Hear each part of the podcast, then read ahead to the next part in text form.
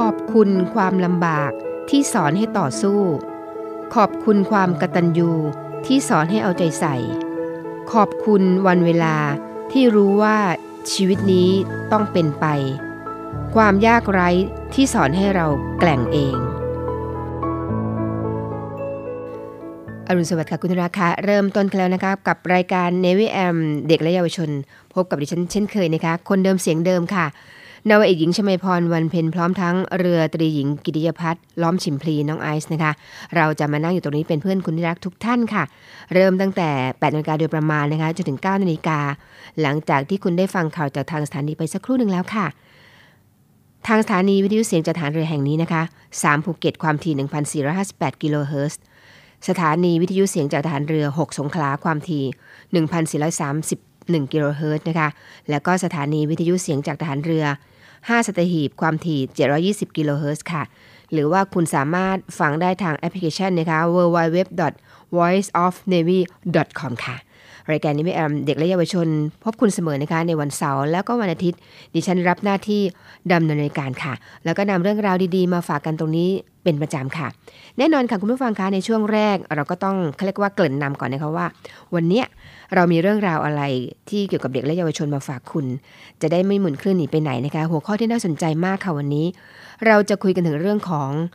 ยูนิเซฟนะคะหลายคนอาจจะรู้จักดีแล้ว แต่อีกหลายท่านก็อาจจะยังไม่แน่ใจยังไม่รู้จักเท่าไหร่ เดี๋ยวเรามาทำความรู้จักกับคำว่ายูนิเซฟกันค่ะ นอกจากเรื่องนี้แล้วนะคะ จะมีเรื่องหัวข้อที่ได้ไปอ่านในบทความของยูนิเซฟนะคะ ก็เลยอยากนำมาถ่ายทอด ให้คุณผู้ฟังที่ฟังรายการนี้อยู่ได้รับทราบกัน ได้รู้ลึกๆ ลงไปอีกเกี่ยวกับเด็กและเยาวชนนะคะว่า ประเทศไทยเนี่ยยังขาดความเชื่อมั่นด้านการคุ้มครอง เด็กในระดับชุมชนอย่างไร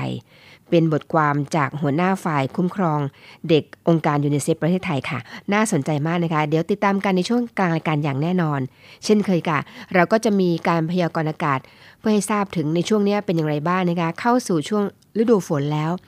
ฟังเอาไว้ดีนะคะ จะได้เตรียมตัวว่าเวลาจะออกนอกบ้านเราต้องปฏิบัติตัวอย่างไร ช่วงนี้เราต้องระมัดระวังอะไรบ้าง มีพายุไหมฝนตกแรงหรือเปล่า น้ำจะท่วมหรือเปล่า จะได้เตรียมการป้องกันให้ถูกต้องนะคะ เดี๋ยวติดตามกันแน่นอนค่ะ และที่ขาดไม่ได้อีกเรื่องหนึ่งก็คือเรื่องของคำพ่อสอน ในหลวงรัชกาลที่9นะคะท่านมีคำที่เรียกว่าเป็นพระบรมโชวาทหรือพระราชดำรัสที่อยู่ในหนังสือเล่มนี้ค่ะ หนังสือที่มีชื่อว่าคำพ่อสอน เรานำมาเสนอในช่วงต้นรายการเสมอค่ะ และสุดท้ายที่ลืมไม่ได้นั่นก็คือ ความเคลื่อนไหวค่ะ ความเคลื่อนไหวของกองทัพเรือเรานะคะ หรือความเคลื่อนไหวของหน่วยงาน ราชการนะคะที่นำมาให้เราได้ประชาสัมพันธ์ให้รับทราบกันว่า ตอนนี้ประเทศไทยเราได้มีความเคลื่อนไหวกองทัพเรือทำอะไรบ้าง ในช่วงท้ายรายการเรามีข่าวประชาสัมพันธ์อย่างนี้เหมือนเดิมค่ะ แล้วก็ทิ้งท้ายด้วยคำคมเช่นเคยนะคะ แต่ช่วงนี้ค่ะคุณผู้ฟังคะเราให้คุณได้ฟังบทเพลงเพราะๆกันก่อนนะคะ อย่าเพิ่งหมุนขึ้นไปไหนค่ะ เดี๋ยวกลับมาฟังพยากรณ์อากาศกันค่ะ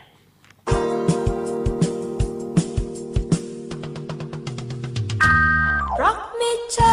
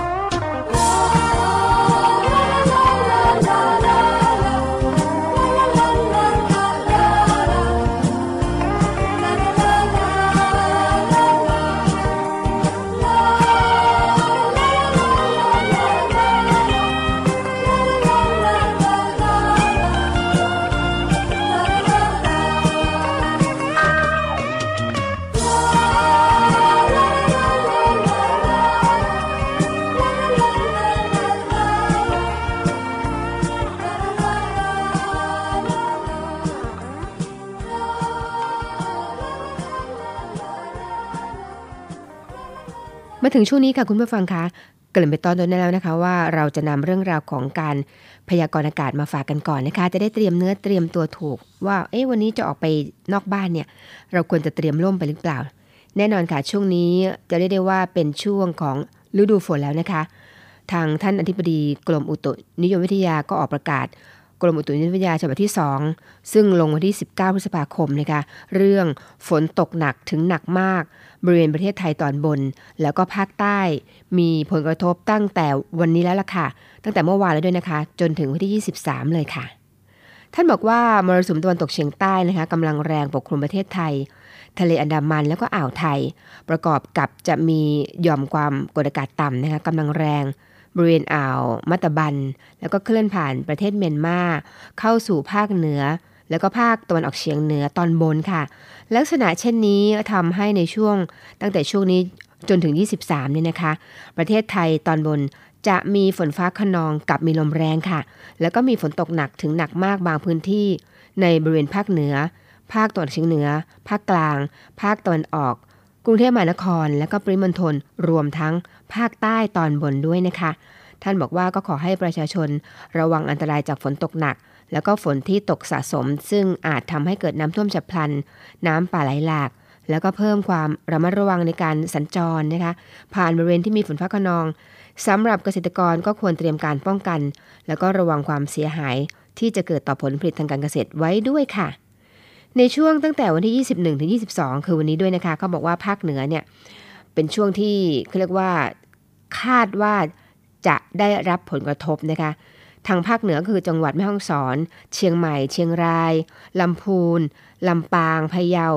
น่าน แพร่ อุตรดิตถ์ สุโขทัย พิจิตร พิษณุโลก เพชรบูรณ์ กำแพงเพชร แล้วก็ตากนะคะ ในส่วนของภาคตะวันออกเฉียงเหนือนะคะ จังหวัดเลย หนองคาย บึงกาฬ หนองบัวลำพูน อุดรธานี สกลนคร นครพนม มุกดาหาร ชัยภูมิ ขอนแก่น กาลสิน มหาสารคาม ร้อยเอ็ดยโสธรอำนาจเจริญ นครราชสีมานะคะ บุรีรัมย์ สุรินทร์ แล้วก็อุบลราชธานีค่ะ ส่วนของภาคกลางนะคะ จังหวัดที่คาดว่าจะมีผลกระทบก็มีจังหวัดนครสวรรค์ค่ะ อุทัยธานี ชัยนาท ลบบุรี สระบุรี สิงห์บุรี อ่างทอง สุพรรณบุรี พระนครศรีอยุธยานะคะ นครปฐม สมุทรสงคราม สมุทรสาคร กาญจนบุรี แล้วก็ราชบุรี รวมทั้งกรุงเทพมหานครและปริมณฑลด้วยค่ะ ส่วนภาคตะวันออกค่ะ จังหวัดนครนายกนะคะ ประจินบุรี สระแก้วฉะเชิงเซาชลบุรี ระยอง จันทบุรี แล้วก็ตราด ภาคใต้นะคะ ก็จังหวัดเพชรบุรีโดยแน่นอนค่ะ ประจวบคีรีขันธ์นะคะ ชุมพร สุราษฎร์ธานี ระนอง พังงา ภูเก็ตนี่ก็เป็นเขาเรียกว่าเป็นการคาดว่าจังหวัดต่างๆ ที่กล่าวไปเมื่อสักครู่นี้นะคะ จะได้รับผลกระทบจากการพยากรณ์อากาศที่ทาง กรมอุตุนิยมวิทยาเขาประกาศเอาไว้ เตือนเอาไว้ฉบับที่ 2 ค่ะนำมาฝากคุณได้รับทราบกันนะคะ ไปไหนมาไหนตอนนี้ก็ต้องระมัดระวัง จังหวัดไหนที่กล่าวไปเมื่อสักครู่นี้ ต้องเตรียมเนื้อเตรียมตัวในเรื่องของน้ำท่วมด้วยนะคะ บางทีฝนตกเยอะๆ เราป้องกันไม่ทันน้ำท่วม เพราะฉะนั้นถ้าเราได้ฟังแล้วก็ติดตามข่าวนี้เสมอๆ เราก็จะระมัดระวังตัวแล้วก็ปลอดภัยนะคะ ก็ขอให้ประชาชนติดตามประกาศจากกรมอุตุนิยมวิทยา แล้วก็สามารถติดตามข้อมูลที่เว็บไซต์ของกรมอุตุนิยมวิทยาได้นะคะหรือว่าโทรศัพท์ไปสอบถามได้เลยค่ะที่หมายเลข 02 399 4012 ถึง 13 นะคะ แล้วก็ 1182 ได้ตลอด 24 ชั่วโมงเลยล่ะค่ะ นี่ก็เป็นข่าวคราวความเคลื่อนไหวของเขาเรียกว่าของอากาศบ้านเราในช่วง หน้าฝนแบบนี้นะคะ ติดตามเอาไว้ดีค่ะ คุณผู้ฟังคะก่อนถึงบทเพลงเพราะๆตรงนี้มาถึงช่วงของคำพ่อสอนกันก่อนค่ะคำพ่อสอนนะคะหนังสือที่ทรงคุณค่าเล่มนี้ค่ะนำมาฝากเสมอในช่วงแรกของรายการค่ะ ประมวลพระบรมชวาท แล้วก็พระราชดำรัสเกี่ยวกับความสุขในการดำเนินชีวิตค่ะ การที่เราจะฝึกตัวสำหรับชีวิตเรา จะต้องรู้ว่าคนเราอยู่คนเดียวไม่ได้ คนเราต้องสามารถที่จะติดต่อกับคนอื่นร่วมแรงกัน เพื่อที่จะให้แต่ละคนมีความมั่นคง ก็ต้องมีความมั่นคงของส่วนรวม ฉะนั้นการร่วมแรงนี้ก็เป็นหลักอย่างหนึ่ง ที่ทุกคนจะต้องฝึกหลักนี้ก็ได้มีอยู่ในหลักการของวิทยาลัยที่จะสอนให้สามารถร่วมแรงกับผู้อื่น การไปพัฒนาก็ดี การอยู่อย่างเช่นที่ได้เห็นในบ้านอนาคตที่ได้มีจัดอยู่ก็ดี เป็นการฝึกให้สามารถเห็นทางว่า จะใช้วิชาที่ได้เรียนในทางใดที่จะเหมาะสม และปฏิบัติตนอย่างไรถึงจะเหมาะสม คนเราอยู่คนเดียวไม่ได้ เราจะต้องฝึกให้สามารถที่จะเข้ากับคนอื่น และร่วมมือกับคนอื่น วิธีเข้ากับคนอื่น และร่วมกับคนอื่น จะต้องพยายามที่จะเข้าใจว่า สังคมเราคำว่าสังคมนี้ไม่ใช่หมายถึงสังคมที่จะไปเล่นสนุกสนุกเป็นสังคมหมายถึง ชุมนุม หมู่ชนที่อยู่ด้วยกัน จะอยู่กันได้อย่างไร ก็ด้วยการช่วยเหลือซึ่งกันและกัน ทางหลักวิชาสร้างสรรค์ขึ้นมา และทั้งอยู่ด้วยความเห็นอกเห็นใจ ด้วยความเมตตาซึ่งกันและกัน พระบรมราโชวาทของพระบาทสมเด็จพระบรมชนกาธิเบศรมหาภูมิพล อดุลยเดชมหาราช บรมนาถบพิตรพระราชทานแก่นักศึกษาวิทยาลัยเกษตรกรรมแม่โจ้ เชียงใหม่ เมื่อวันพุธที่ 3 มกราคม พุทธศักราช 2516 คนเราอยู่คนเดียวไม่ได้ จะต้องอยู่เป็นหมู่เป็นคณะ และถ้าหมู่คณะนั้นมีความสามัคคี คือเห็นอกเห็นใจซึ่งกันและกัน ช่วยเหลือในทุกเมื่อ ช่วยกันคิดว่าสิ่งใดสมควร สิ่งใดไม่สมควร สิ่งใดที่จะทำให้นำมาสู่ความเจริญ ความมั่นคง ความสุขก็ทำสิ่งใดที่นำมาซึ่งหายนะ หรือเสียหายก็เว้น และช่วยกันปฏิบัติดี ทั้งหน้าที่ทางกาย ทั้งหน้าที่ทางใจ พระราชดำรัสของพระบาทสมเด็จพระบรมชนกาธิเบศรมหาภูมิพล อดุลยเดชมหาราช บรมนาถบพิตรพระราชทานในพิธี พระราชทานธงประจำรุ่นลูกเสือชาวบ้าน จังหวัดสระบุรี ณ วัดหนองเขือช้างอำเภอเมืองสระบุรี จังหวัดสระบุรี เมื่อวันศุกร์ที่ 16 เมษายน พุทธศักราช 2519 ชาตินั้นเปรียบได้กับชีวิตคน กล่าวตามหลักความจริง คนเราประกอบด้วยร่างกายส่วนหนึ่ง จิตใจส่วนหนึ่ง ทั้งสองส่วน คุมกันอยู่บริบูรณ์ ชีวิตก็คงอยู่ ส่วนใดส่วนหนึ่งทำลายไป ชีวิตก็แตกดับ เพราะอีกส่วนหนึ่งจะต้องแตกทำลายไปด้วย ชาติของเรานั้น มีผืนแผ่นดินและประชากร อันรวมกันอยู่เป็นส่วนร่างกาย มีศิลปะวิทยา มีธรรมเนียมประเพณี มีความเชื่อถือและความคิดจิตใจที่จะสามัคคีกันอยู่เป็นปึกแผ่น ซึ่งรวมเรียกว่า ความเป็นไทย เป็นส่วนจิตใจ ชาติไทยเราดำรงมั่นคงอยู่ ก็เพราะยังมีทั้งบ้านเมือง และความเป็นไทยพร้อมบริบูรณ์ แต่ถ้าความเป็นไทยของเรา มีอันเป็นต้องเสื่อมสลายไปด้วยประการใดแล้ว ชาติก็ต้องสิ้นสูญเพราะถึงหากบ้านเมืองและผู้คนจะยังคงอยู่ ก็ไม่มีสิ่งใดประสานยึดเหนี่ยวให้รวมกันอยู่ได้ จะต้องแตกแยกจากกันไปในที่สุด เหมือนส่วนต่างๆของร่างกายที่ต้องแตกจากกันเมื่อสิ้นชีวิต พระบรมราชวาทของพระบาทสมเด็จพระบรมชนกาธิเบศรมหาภูมิพล อดุลยเดชมหาราช บรมนาถบพิตรในพิธี พระราชทานปริญญาบัตร แก่ผู้สำเร็จการศึกษา จากมหาวิทยาลัยสงขลานครินทร์ณมหาวิทยาลัยสงขลานครินทร์วิทยาเขตปัตตานี เมื่อวันศุกร์ที่ 22 กันยายน พุทธศักราช 2520สังคมใดก็ตาม ถ้ามีความเอื้อเฟื้อเกื้อกูลกัน ด้วยความมุ่งดี มุ่งเจริญต่อกัน สังคมนั้น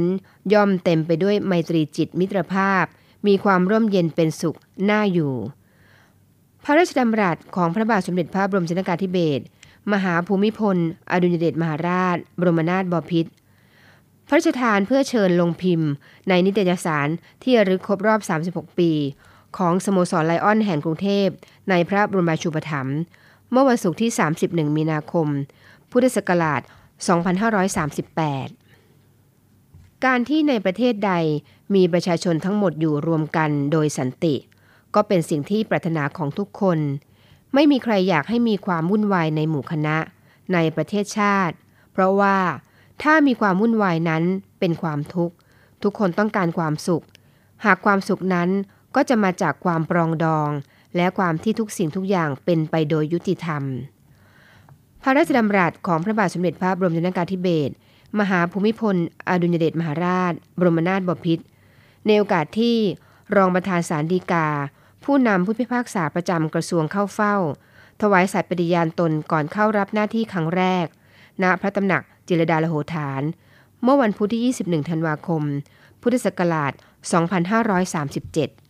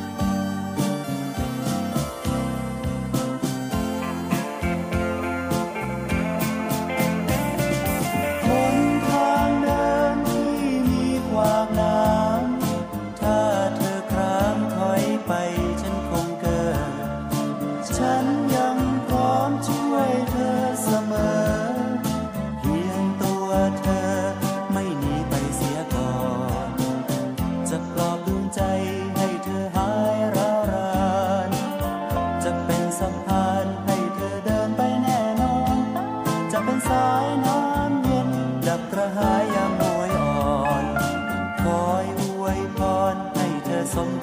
เ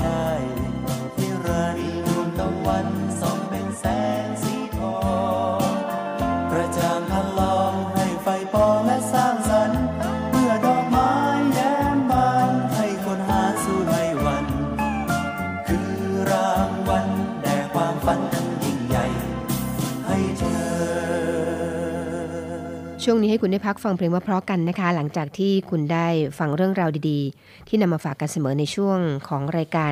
Navy AM เด็กและเยาวชนค่ะ มาถึงช่วงของเด็กและเยาวชนกันแล้วนะคะ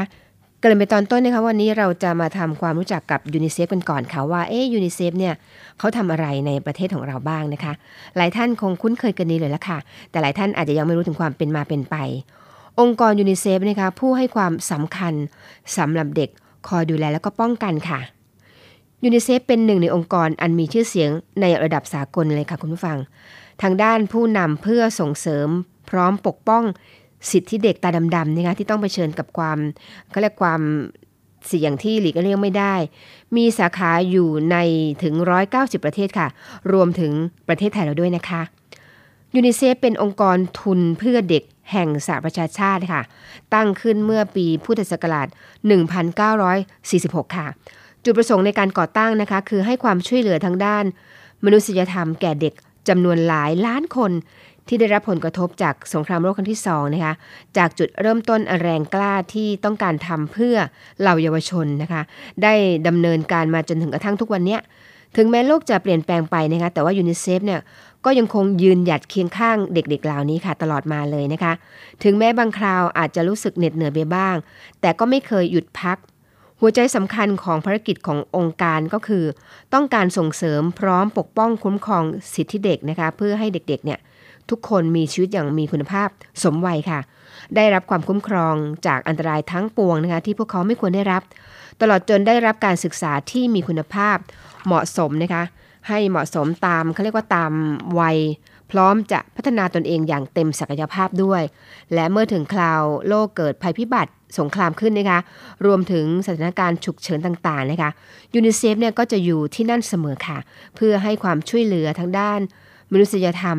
ทั้งเด็กและก็ครอบครัวที่ประสบภัยร้ายนะคะตกอยู่ในห้วงของความทุกข์ แล้วก็ต้องการความช่วยเหลือ เราจะเห็นยูนิเซฟตลอดเวลาค่ะ องค์การยูนิเซฟนะคะเข้าในเข้ามาในประเทศไทยเราเนี่ยเมื่อปีพุทธศักราช 2491 แล้วล่ะค่ะ ซึ่งมีจุดประสงค์ในการส่งเสริมสุขภาพ แล้วก็ดูแลสุขอนามัย รวมทั้งดูแลด้านอาหารของเด็กๆนะคะ พร้อมที่จะสนับสนุนโครงการต่างๆ เพื่อขจัดโรคร้ายในเด็กค่ะ โครงการฉีดวัคซีนนะคะเพื่อป้องกันวัณโรค รวมทั้งมีการจัดน้ำดื่มน้ำสะอาดนะคะแล้วก็อาหารในท้องถิ่นชนบท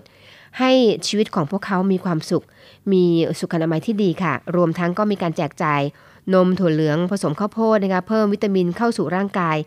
แจกเกลือผสมไอโอดีนด้วยนะนี่แค่ตัวอย่างเท่านั้นนะคะที่ยูนิเซฟให้กับประเทศไทยเราค่ะ ตลอดระยะเวลา 70 กว่าปีที่ผ่านมาเนี่ยนะคะ ความเป็นอยู่ของบรรดาเด็กในประเทศไทยก็มีการเปลี่ยนแปลงพัฒนาไปมากค่ะ โดยในขณะเดียวกันนะคะจากความเหลื่อมล้ำทางสังคม ซึ่งเพิ่มมากขึ้นเนี่ย จึงก่อให้เกิดความท้าทายที่เปลี่ยนแปลงไปตลอดเวลาค่ะ เมื่อโลกเปลี่ยนแปลงไปนะคะก็ส่งผลให้วิธีดำเนินการเปลี่ยนไปด้วยค่ะ การทำงานของยูนิเซฟในประเทศไทยจึงต้องทำการปรับเปลี่ยนตามไปด้วยนะคะซึ่งในปัจจุบันโครงการยูนิเซฟเนี่ยก็ได้ขยายวิธีทำงานรวมทั้งครอบคลุมการพัฒนาของเด็กปฐมวัย สุขภาพตลอดจนสิทธิเสรีภาพของวัยรุ่นนะคะการศึกษาตลอดจนปกครองคุ้มครองเด็กเล็กด้วยล่ะค่ะ ยูนิเซฟเป็นหน่วยงานขึ้นตรงต่อ UN เลยนะคะ อันมีหน้าที่ดูแลพร้อมปกป้องช่วยเหลือเด็กทั่วโลก จากการทำงานใน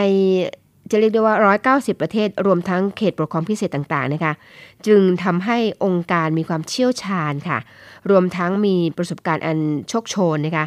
ทางองค์การก็สามารถนำความรู้รวมทั้งนวัตกรรมล้ำสมัยจากทั่วโลก มาใช้เพื่อปรับองค์ความรู้ เพื่อเพิ่มความเชี่ยวชาญในระดับท้องถิ่นได้นะคะพร้อมทำงานร่วมกับทางรัฐบาลค่ะ ภายใต้ขั้นตอนการวางแผนงานระยะยาวเลยนะคะ เพื่อพัฒนากฎหมายตลอดจน นโยบาย แล้วก็ขั้นตอนปฏิบัติ ซึ่งจะสร้างความอยู่ที่ดีอย่างยิ่งให้กับเด็กๆทุกคนเลยนะคะ นี่ก็เป็นเรื่องราวที่เราอยากนำมาฝากคุณกับรายการ Navy AM เด็กและเยาวชน เรื่องของยูนิเซฟซึ่งเข้ามาช่วยเหลือประเทศไทย เป็นหนึ่งในร้อยเก้าสิบประเทศที่ยูนิเซฟเข้าไปช่วยเหลือค่ะ แน่นอนค่ะ บทความต่างๆ ในยูนิเซฟเนี่ยน่าสนใจมากดิฉันอ่านแล้วก็อยากจะนำมาถ่ายทอดให้คุณได้รับทราบกัน เรื่องบางเรื่องเป็นแง่คิดนะคะ จะได้บอกต่อกันไปว่า จริง ๆ แล้วเราควรจะพัฒนาช่วยเหลือเด็กและเยาวชนอย่างไรบ้าง แต่เดี๋ยวเราพักฟังเพลงกันก่อนนะคะ กลับมาคุยกันต่อในเรื่องของประเทศไทย ยังขาดความเชื่อมั่นด้านการคุ้มครองเด็กในระดับชุมชนอย่างไร บทความนี้น่าสนใจมากจากยูนิเซฟค่ะ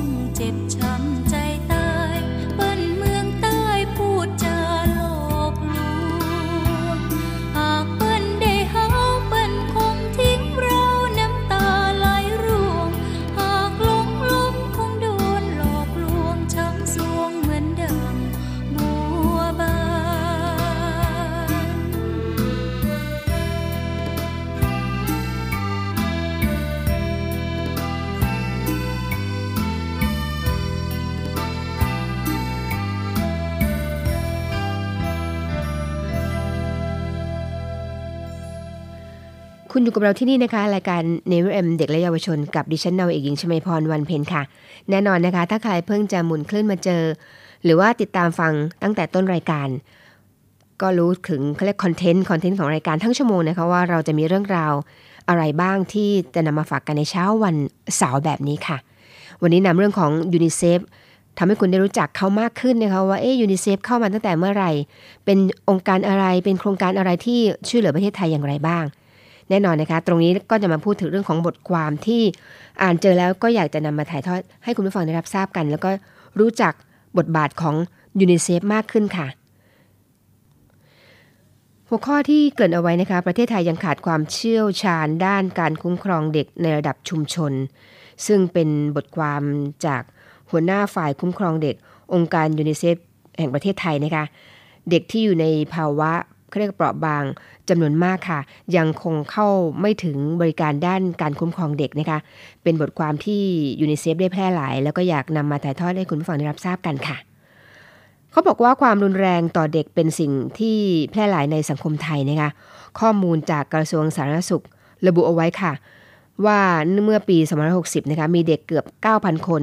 เข้ารับการรักษาในโรงพยาบาลเนื่องจากถูกทำร้ายค่ะ โดยส่วนใหญ่นะคะถูกล่วงละเมิดทางเพศนำซ้ำนะคะตัวเลขนี้อาจจะเป็นเพียงเขาเรียกว่ายอดภูเขาน้ำแข็งค่ะ เนื่องจากกรณีที่เรารับทราบก็มักเป็นกรณีที่รุนแรงมากเท่านั้นนะคะ นอกจากนี้ข้อมูลจากการสำรวจของสำนักงงานสถิติแห่งชาติในช่วงปี 2558 ถึง 59 นะคะ เขาชี้ว่าร้อยละ 4.2 ของเด็กอายุ 1-14 ปีนะคะ เคยถูกลงโทษอย่างรุนแรงที่บ้าน ในช่วงเดือนก่อนการสำรวจด้วยนะคะ ซึ่งมีทั้งการถูกตบตีที่ใบหน้า ศีรษะ หูหรือถูกตีซ้ำอย่างรุนแรง และถ้าเทียบกับจำนวนประชากรเด็กในวันในวัยนี้นะคะ จะเท่ากับว่ามีเด็กถูกทำร้ายถึง 470,000 คนเลยล่ะค่ะ ในทศวรรษที่ผ่านมานะคะประเทศไทยได้มีการดำเนินงานด้านคุ้มครองเด็กในหลายด้าน อย่างเช่นการจัดตั้งศูนย์พึ่งได้นะคะในระดับจังหวัดแล้วก็อำเภอ การจัดตั้งบ้านพักเด็ก แล้วก็ครอบครัวในทุกจังหวัดนะคะเพื่อให้การดูแลรักษา แล้วก็ช่วยเหลือเด็กที่อยู่ในภาวะเปราะบางเนี่ยรวมทั้งเด็กที่ถูกกระทำรุนแรง อีกทั้งยังจัดให้มีบริการสายด่วนนะคะ 1300 จำเบอร์นี้ไว้ด้วยนะคะ 1300 ค่ะ เพื่อรับเรื่องร้องเรียนทุกปัญหาสังคม รวมทั้งการกระทำรุนแรงต่อเด็กค่ะ อย่างไรก็ตามค่ะคุณผู้ฟัง เด็กที่อยู่ในภาวะเปราะบางจำนวนมาก ยังคงเข้าไม่ถึงบริการด้านการคุ้มครองเด็ก เนื่องจากบริการเหล่านั้นนะคะมักตั้งอยู่ในระดับจังหวัด แต่ว่าเหตุการณ์รุนแรงหรือว่าการล่วงละเมิดต่อเด็กๆ ส่วนใหญ่เนี่ยกลับเกิดขึ้นในระดับท้องถิ่น หรือว่าระดับหมู่บ้าน ซึ่งแทบไม่มีนักสังคมสงเคราะห์นะคะหรือว่าเจ้าหน้าที่ด้านการคุ้มครองเด็กที่ประจำอยู่เลยล่ะค่ะทำให้ไม่มีกลไกในการระบุตัวเด็กที่อยู่ในภาวะเปราะบาง หรือว่าเด็กที่ถูกกระทำรุนแรงนะคะรวมถึงไม่มีกลไกในการส่งตัวเด็กให้เข้ารับบริการ ในระดับจังหวัดที่เหมาะสมต่อไปด้วยละค่ะ แม้งานด้านคุ้มครองเด็กนะคะถือเป็นงานที่ค่อนข้างซับซ้อน แล้วก็ต้องลงทุนในทรัพยากรทั้งด้าน บุคลากร แล้วก็เงินทุนในการดำเนินงานค่ะ แต่หน่วยงานท้องถิ่นกลับไม่ให้ความสำคัญกับการคุ้มครองเด็กเป็นลำดับต้นๆค่ะ แล้วก็มักจัดสรร ทรัพยากรไปกับเรื่องอื่นๆ ก่อนนะคะ ทั้งๆทที่งานวิจัยต่างๆ เนี่ยจะชี้ชัดค่ะว่า ความรุนแรงสามารถส่งผลกระทบต่อเด็กตลอดชีวิตเลยล่ะค่ะ ปัจจุบันนะคะอัตราส่วนของนักสังคมสงเคราะห์ในประเทศไทยคือราวๆ 4 คนต่อประชากร 1 0 0 0 0แสนคนกับคุณผู้ฟัง เมื่อเทียบกับสหรัฐอเมริกานะคะซึ่งมี 207 คน หรือว่าอังกฤษซึ่งมี 137 คน ต่อประชากร 1 0 0 0 0แสนคนค่ะ ในระดับท้องถิ่นนะคะคาดว่ามีการขาดแคลนนักสังคมสงเคราะห์ราว 7,000 คนค่ะ ซึ่งการขาดแคลนนักวิชาชีพเช่นนี้นะคะ เป็นอุปสรรคต่อการคุ้มครองเด็กที่มีประสิทธิภาพ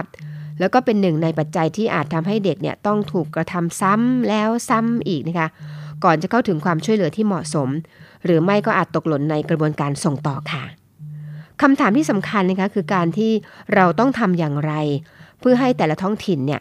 มีเจ้าหน้าที่ผู้เชี่ยวชาญด้านนี้ เพื่อให้ความช่วยเหลือแก่เด็ก แล้วก็ครอบครัวที่เปราะบาง หรือว่าถูกกระทำรุนแรงในรูปแบบต่างๆ ค่ะ ได้อย่างทันท่วงทีนะคะผ่านการเฝ้าระวัง การระบุตัวเด็ก หรือว่าการส่งต่อเด็กไปรับบริการในระดับจังหวัด ทั้งนี้นะคะปัญหาดังกล่าวก็ไม่ใช่เขาเรียกว่าไม่ใช่ความท้าทายเฉพาะในประเทศไทยเราเท่านั้นนะคะ แต่เป็นปัญหาที่หลายประเทศทั่วโลกต่างก็ประสบอยู่เช่นกันค่ะ การแก้ไขปัญหามีอยู่ 2 แนวทางค่ะ ที่อาจจะเลือกทำอย่างใดอย่างหนึ่ง หรือว่าทำควบคู่กันก็ได้ แนวทางแรกนะคะคือการจัดให้มีนักสังคมสงเคราะห์ประจำอยู่ในองค์กรปกครองส่วนท้องถิ่น หรือว่ามอบหมายบทบาท แล้วก็ความรับผิดชอบงานด้านคุ้มครองเด็กให้แก่เจ้าหน้าที่ที่มีอยู่แล้วค่ะโดยเจ้าหน้าที่เหล่านี้นะคะ จะต้องได้รับการฝึกอบรม ให้สามารถประสานงานกับเครือข่าย แล้วก็อาสาสมัครเพื่อระบุตัวเด็ก ตลอดจนสามารถให้ความช่วยเหลือเด็กเบื้องต้นนะคะได้อย่างทันท่วงที ตลอดจนสามารถส่งต่อเด็กไปยังบริการระดับจังหวัดได้อย่างมีประสิทธิภาพต่อไปค่ะ แนวทางที่2นะคะคือ มอบหมายให้ผู้ปฏิบัติงานในภาคประชาสังคมเนี่ยนะคะ อย่างเช่นเจ้าหน้าที่ MGI นะคะให้ทำหน้าที่นี้แทนได้ค่ะ โดยรัฐต้องให้การสนับสนุนนะคะ ให้เจ้าหน้าที่เหล่านี้มีอำนาจหน้าที่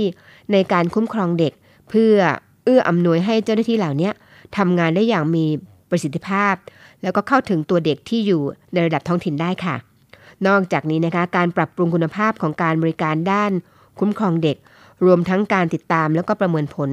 ก็จะเป็นสิ่งที่จำเป็นอย่างยิ่งค่ะ โดยการระบุตัวเด็กการส่งต่อนะคะแล้วก็การดูแลการให้คำปรึกษาจะต้องเป็นไปตาม มาตรฐานวิชาชีพ เพื่อช่วยให้เด็กๆเนี่ยที่ถูกกระทำรุนแรงได้รับการฟื้นฟูทางร่างกายแล้วก็จิตใจ แล้วก็กลับสู่ สภาวะปกติได้ค่ะ โดยไม่มีเด็กคนใดต้องตกหล่น ระหว่างกระบวนการคุ้มครองเด็กนี้นะคะ ประเทศไทยเนี่ยจำเป็นต้องลงทุนในทุกขั้นตอนของกระบวนการคุ้มครองเด็ก ไม่ว่าจะเป็นการพัฒนาคุณภาพบริการนะคะ การจัดให้มีกลไกคุ้มครองเด็ก ในระดับท้องถิ่น หรือว่าการจ้าง แล้วก็ฝึกอบรมเจ้าหน้าที่ด้านนี้มากขึ้น แนวทางดังกล่าวนี้นะคะ ไม่เพียงแต่จะช่วยส่งเสริม สุขภาวะให้แก่เด็ก แล้วก็เยาวชนเท่านั้นค่ะ แต่ยังเป็นการรับรองว่าเด็กแล้วก็คนหนุ่มสาวในประเทศไทยเนี่ยมีสิทธิ์ได้รับการปกป้องคุ้มครองจากกระบวนความรุนแรง แล้วก็การล่วงละเมิด การแสวงประโยชน์ การทอดทิ้ง ตามอนุสัญญาว่าด้วยสิทธิเด็กอย่างแท้จริงด้วยค่ะคุณผู้ฟัง นี่ก็เป็นบทความหนึ่งเท่านั้นนะคะ ใน 5 บทความขององค์การยูนิเซฟประเทศไทย เพื่อนำเสนอเป็นประเด็นสำคัญนะคะ ยังมีเรื่องราวแบบนี้ที่น่าสนใจอีกนะคะ เราฟังเราต้องคิดตามด้วยนะคะ อย่าฟังแล้วผ่านไป เราต้องช่วยกันช่วยกันบอกต่อด้วยว่ามันมีเรื่องราวแบบนี้เกิดขึ้น ถ้ามีใครคิดแบบนี้ แล้วช่วยต่อความคิดนี้ได้ เด็กๆก็จะปลอดภัยมากขึ้นค่ะนำมาเป็นแนวทางเพื่อคุณจะได้คิด แล้วก็ถ้ามีอะไรที่ช่วยกันได้ เราต้องช่วยกันนะคะ เด็กและเยาวชนนั้นเป็นหัวใจของชาติในอนาคตเป็นผู้ใหญ่ ที่ดีได้ถ้าเราช่วยเหลือและปกป้องกันค่ะ เดี๋ยวพักฟังเพลงมาพราะนะคะ กลับมาคุยกันต่อค่ะ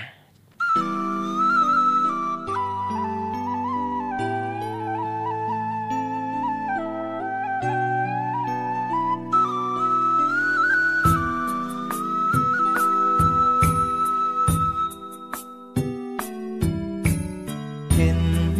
เด่นงามกลางเดือนสิบสอง น้ำโขงเอ่อไหลท่วมหนอง ปิดทองพระธาตุเชียงแสนโค้งกันกลางระหว่างพรมแดนเฮาบ่เห็นหน้าแฟน ปิดแดนสิแล้วสินาเห็นจังใดสิได้เจอน้อง ค่ำคืนอายืนจ้องมองบิ่งโค้งไหลลงใจหายคงคงหูยอดชูอยู่ใสเขาให้เหตุงานจังใดฉันไหนบ่ส่งข่าวมา อยู่ฝั่งไทย อาทิตย์ปไตยเสรี อยู่ดีกิน ดมไปด้วยข้าวปลา เจ้าอยู่เวียงจันอายคิดฮอดหลายเวลา เห็นน้ำโค้งเอ่ยมา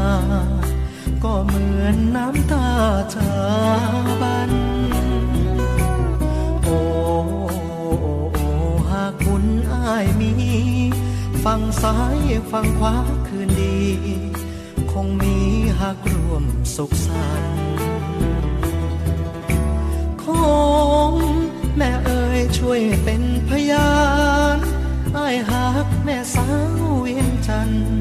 หักเดียวหักมันบ่ลืม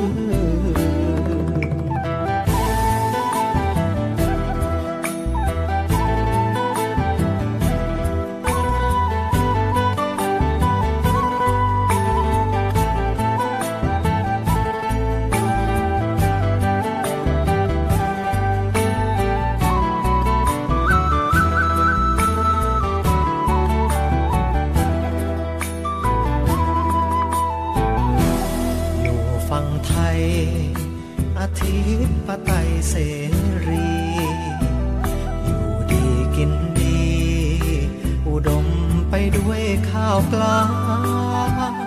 เจ้าอยู่เวียงจันอายคิดฮอดหลายเวลา เห็นน้ำโค้งเอ่ยมา ก็เหมือนน้ำตาจาบัน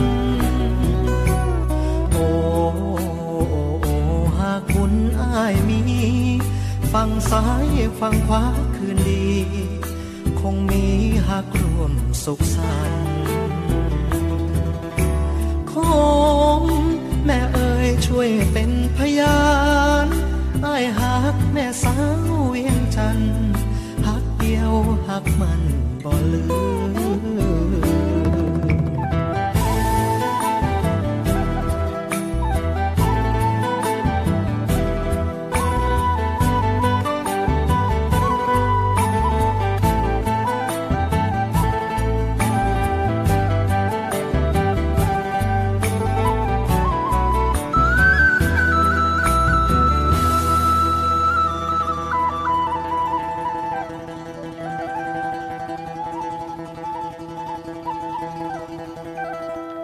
มาถึงช่วงนี้ค่ะคุณผู้ฟังคะเป็นความเคลื่อนไหวของกองทัพเรือเรานะคะว่าช่วงที่ผ่านมาเนี่ยกองทัพเรือเราได้ทำอะไรไปแล้วบ้างค่ะ คุณผู้ฟังคะเมื่อวันที่ 19 พฤษภาคมที่ผ่านมาค่ะกองทัพเรือได้ จัดพิธีวางพวงมาลา ถวายสักการะ พระอนุสาวรีย์พลเรือเอกพระเจ้า บรมวงศ์เธอ พระองค์เจ้าอาภากรกิติวงศ์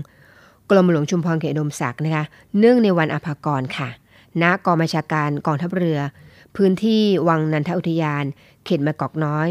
กรุงเทพมหานครค่ะ และนอกจากนั้นนะคะกองทัพเรือร่วมกับจังหวัดชุมพร จัดกิจกรรมจิตอาสาพัฒนา และก็บริจาคโลหิตนะคะเนื่องในวันอภกร19 พฤษภาคม 2515 นะคะ จัดเนื่องวันที่ 18 พฤษภาคมค่ะ โดยทัพเรือภาคที่1นะคะร่วมกับจังหวัดชุมพร จัดกิจกรรมจิตอาสาพัฒนา และก็บริจาคโลหิต เนื่องในวันอภกร19 พฤษภาคมณ ศาลพลเรือเอกพระเจ้าบรมวงศ์เธอพระองค์เจ้าอาภากรกิติวงศ์กรมหลวงชุมพรเขตอุดมศักดิ์นะคะณหาดทรายรีอำเภอเมือง จังหวัดชุมพรสำหรับกิจกรรมจิตอาสาพัฒนาในครั้งนี้นะคะก็ประกอบไปด้วยกำลังพลจิตอาสาจากทัพเรือภาคที่ 1 ศูนย์อำนวยการรักษาผลประโยชน์ของชาติทางทะเลภาคหนึ่งเรือหลวงเจ้าพระยา หน่วยบัญชาการนาวิกโยธิน หน่วยบัญชาการต่อสู้อากาศยานและรักษาฝั่ง รวมถึงเรียนเชิญ ประชาชนจิตอาสานะคะกำนันผู้ใหญ่บ้าน เทศบาลตำบลหาดทรายรี เทศบาลตำบลปากน้ำชุมพร สมาชิกไทยอาสาป้องกันชาติในทะเลเขตทัพเรือภาคที่ 1 รวมจำนวน 200 นายค่ะ ร่วมกันพัฒนาทำความสะอาด เก็บขยะกวาดพื้นเช็ดถูนะคะภายในและก็บริเวณโดยรอบศาลพระตำหนัก รวมถึงบริเวณหาดทรายรีด้วยค่ะ ในส่วนของกิจกรรมบริจาคโลหิตนะคะเหล่ากาชาติจังหวัดชุมพร ร่วมกับโรงพยาบาลชุมพรเขดมศักดิ์ค่ะ เดินทางมารับบริจาคโลหิต จากกำลังพลทัพเรือภาคที่ 1 ศูนย์อำนวยการรักษาผลประโยชน์ของชาติทางทะเลภาคหนึ่งนะคะเรือหลวงเจ้าพระยา หน่วยบัญชาการนาวิกโยธิน หน่วยบัญชาการต่อสู้อากาศยานและรักษาฝั่ง ประชาชนทั่วไปร่วมรวมจำนวนโลหิตนะคะที่ได้รับบริจาคทั้งสิ้น12,600 มิลลิลิตรเลยล่ะค่ะ เพื่อเป็น โลหิตสำรองไว้ใช้ในยามฉุกเฉินนั่นเองค่ะคุณผู้ฟัง นอกจากนั้นนะคะ ทางจังหวัดชุมพรได้ร่วมกับมูลนิธิกรมหลวงชุมพร หาดทรายลี ร่วมน้อมลำลึก แล้วก็เทิดพระเกียรติพระองค์ท่านในโครงการ กิจกรรมที่จะเกิดขึ้นคือกิจกรรมน้อมรำลึกเสด็จเตียณหาดไซรีร้อยปีไม่มีลืมค่ะ โดยมีพิธีเปิดอนุสาวรีย์ใต้ต้นหูกวาง พิธีวางศิลาฤกษ์กระโจมไฟกรมหลวงชุมพรนะคะ แล้วก็เรือนหมอพร การยิงสลุดถวายโดยเรือหลวงของกองทัพเรือ การร่วมรำถวายสักการะสารกรมหลวงชุมพรนะคะ โดยนักเรียนโรงเรียนต่างๆ ในจังหวัดชุมพร การแสดง แฟนซิเดนจากโรงเรียนชุมพลฐานเรือ และสุดท้ายนะคะจะร่วมกันแสดงออกถึงพลังศรัทธาที่มีต่อพระองค์ ด้วยการร่วมกันขับร้องเพลงพระชนิพนธ์ถวายพระองค์ และเพื่อแสดงให้เห็นว่าร้อยปีก็ไม่ลืมค่ะ นี่คือเรื่องราวที่เป็นข่าวความเคลื่อนไหวนำมาฝากกันนะคะ นอกจากนั้นค่ะคุณผู้ฟังคะเมื่อวันที่ 18 ที่ผ่านมาเช่นกันนะคะกองบัญชาการป้องกันชายแดนจันทบุรีและก็ตราด โดยหน่วยเฉพาะกิจนาวิกโยธินตราดนะคะ จัดกำลังพลจิตอาสาพัฒนาจำนวน 18 นายบูรณาการความร่วมมือกันกับส่วนราชการจังหวัดตราด ร่วมกันดำเนินโครงการ จิตอาสา เราทำความดีด้วยหัวใจ ณบริเวณรอบสระสีเสียดนะคะ แล้วก็บริเวณต้นน้ำของคลองบางพระตำบลหนองเสม็ดอำเภอเมืองตราด เพื่อเป็นการพัฒนาปรับปรุงขุดลอกคูคลอง แล้วก็เตรียมการรองรับน้ำน้ำในช่วงฤดูฝนนี้นะคะ ซึ่งเป็นไปตามแนว พระราชปณิธานของ พระบาทสมเด็จพระเจ้าอยู่หัว ในการฟื้นฟูแหล่งน้ำตามธรรมชาติ รวมถึงเป็นต้นแบบของการพัฒนาแหล่งน้ำของจังหวัดตราด โดยมีนายชำนาญวิทย์ เดชรัตน์นะคะผู้ราชการจังหวัดตราดเป็นประธานค่ะ และอีกข่าวหนึ่งสำหรับวันนี้กับคุณผู้ฟังคะทัพเรือภาคที่2นะคะโดยกองรักษาความปลอดภัยฐานทัพเรือสงขลาทัพเรือภาคที่2ร่วมกันพัฒนา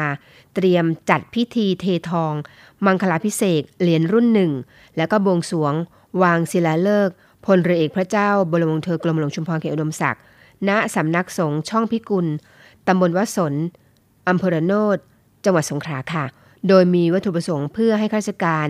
ทหารกองประจำการได้ร่วมกันทำนุบำรุงศาสนาใกล้ชิด แล้วก็ผูกพันกับสถาบันศาสนานะคะ เสริมสร้างแล้วก็พัฒนาสัมพันธ์กับวัดในพื้นที่รับผิดชอบของทัพเรือภาคที่ 2 ค่ะ ปลูกฝังแล้วก็สร้างจิตสำนึกที่ดีต่อวัด แล้วก็ชุมชนให้กับ กำลังพลของทัพเรือภาคที่ 2 แล้วก็สร้างภาพลักษณ์ที่ดีของทัพเรือภาคที่ 2 แล้วก็กองทัพเรือนะคะต่อประชาชนในพื้นที่ด้วยละค่ะ และต่อจากนั้นนะคะกปชตโดยชกนยจันทบุรี จัดกำลังพล จิตอาสาร่วมกับส่วนราชการท้องถิ่น ท้องที่อาสาสมัคร สาธารณสุขประจำหมู่บ้านตำบลท่ากลุ่ม ประชาชนจิตอาสาจัดกิจกรรมจิตอาสาพัฒนานะคะ โดยทำการปรับปรุงภูมิทัศน์ภายใต้โครงการ บ้านสะอาดเมืองตราดสวยสะอาดนะคะณวัดสุวรรณพักดี หรือว่าทุ่งไก่ดักนะคะ หมู่ที่ 4ตำบลท่ากลุ่มอำเภอเมืองตราดจังหวัดตราดค่ะ นอกจากนั้นกปชตโดยชกนยตราดนะคะ จัดกำลังพลร่วมกับประชาชนในพื้นที่ สนับสนุนการก่อสร้างบ้านพักตามโครงการสร้างบ้าน ผู้ยากไร้และผู้พิการทางสายตา ให้กับนางสมคิดไพสูตรนะคะณบ้านเลขที่ 97 หมู่ 1ตำบลด่านสุมพล อำเภอบ่อไร่จังหวัดตราดค่ะ นี่ก็เป็นความเคลื่อนไหวนะคะที่เรานำมาฝากกันในช่วงท้ายรายการของรายการเนวิเอ็มเด็กและเยาวชนค่ะ เดี๋ยวเราพักฟังเพลงสักครู่นะคะนำมาสู่ในช่วงของท้ายรายการแล้วล่ะค่ะ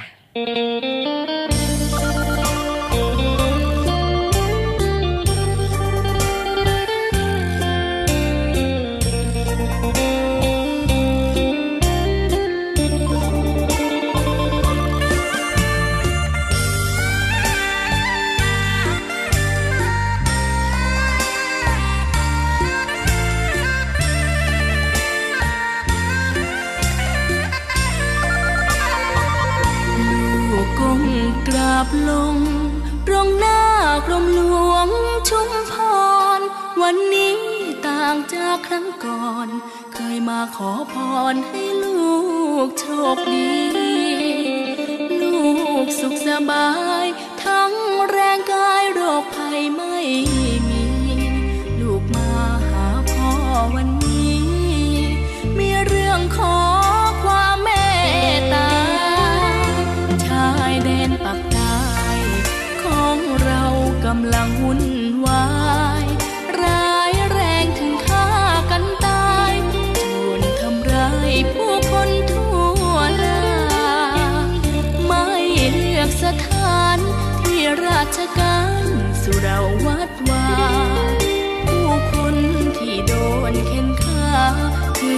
ประชาชาติ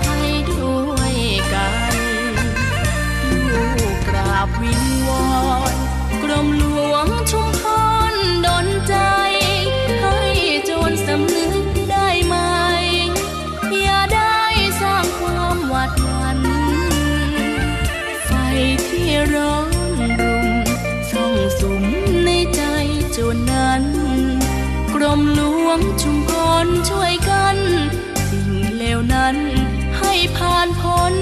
ไปผู้กงกราบลง ตรงหน้ากรมหลวงชุมพร ได้โปรดบันดาลสั่งสอนให้จรสังวรสำนึกเป็นไทย รักษามาคี ดังที่พ่อหลวงสอนไว้ รักห่วงแผ่นดินของไทย เพื่อปักใต้ จะได้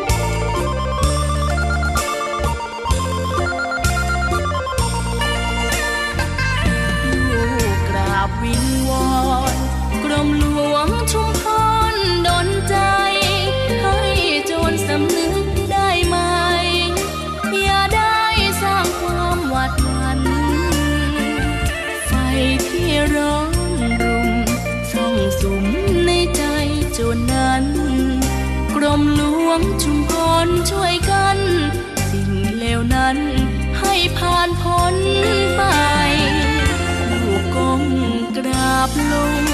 ตรงหน้ากรมหลวงชุมพร ได้โปรดบันดาลสั่งสอน ให้โจรสังวรสำนึกเป็นไทย รักษามาคี ดังที่พ่อหลวงสอนไว้ รักห่วงแผ่นดินของไทย เพื่อปักใต้จะได้ร่ม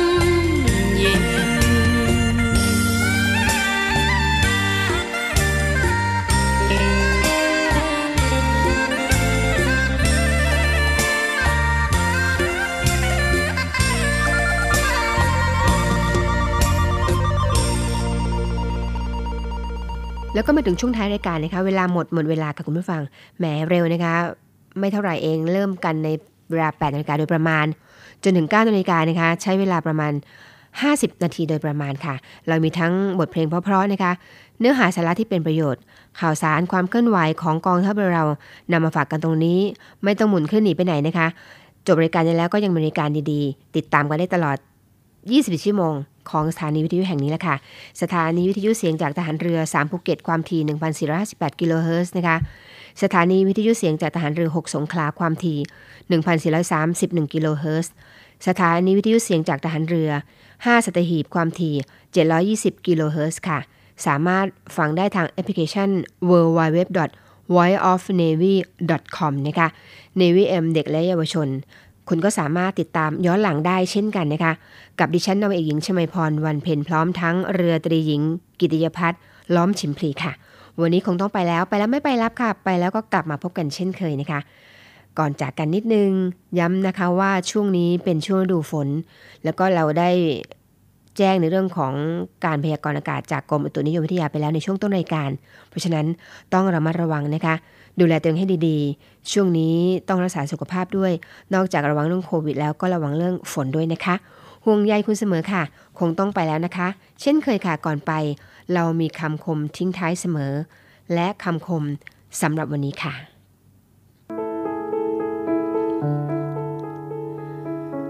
จงวางในสิ่งที่หนัก จงพักในสิ่งที่เหนื่อย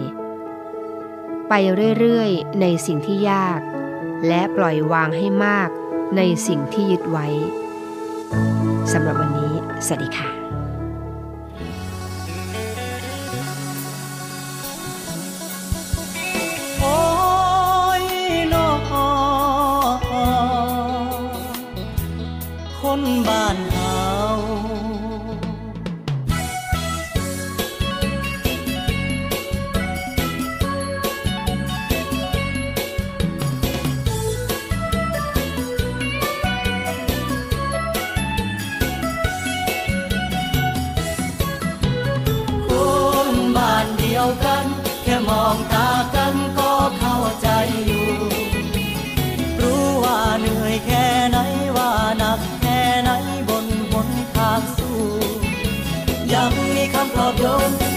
มีคำปลอบใจ มีคำว่าสบายดีบ่ให้กันเสมอเด้อคนบ้านเขาอายคิดเองเข้ามาเป็นคนขับแท็กซี่จากร้อยเอ็ดเอ็ดหน้าใดเอาไปใส่เต้นีตัดสินใจหิ้วกระเป๋าเดิน สู่กลางเมืองใหญ่เมืองนี้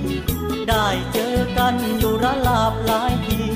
เป็นจังใดพี่โศกหมานบ่นอคนบ้านเดียวกัน แค่มองตากันก็เข้าใจอยู่ รู้ว่าเหนื่อยแค่ไหนว่าหนักแค่ไหนบนบนทางสู้ ยังมีคำปลอบโยนยังมีคำปลอบใจ คำว่าสบายดีบ่ให้กันเสมอเด้อคนบ้านเขา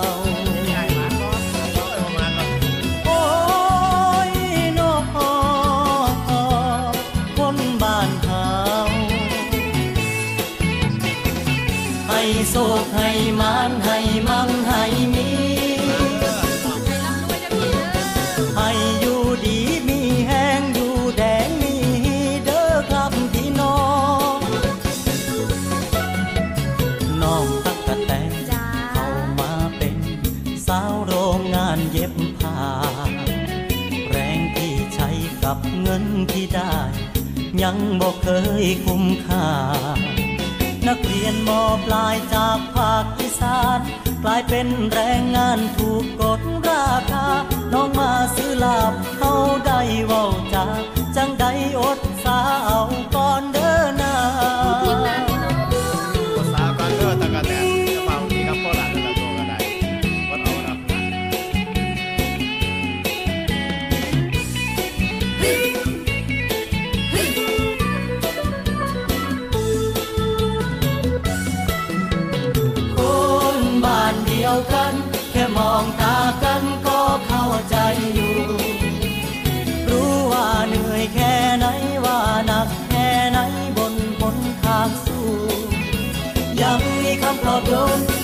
มีคำปลอบใจ มีคำว่าสบายดีบ่ให้กันเสมอเด้อคนบ้าน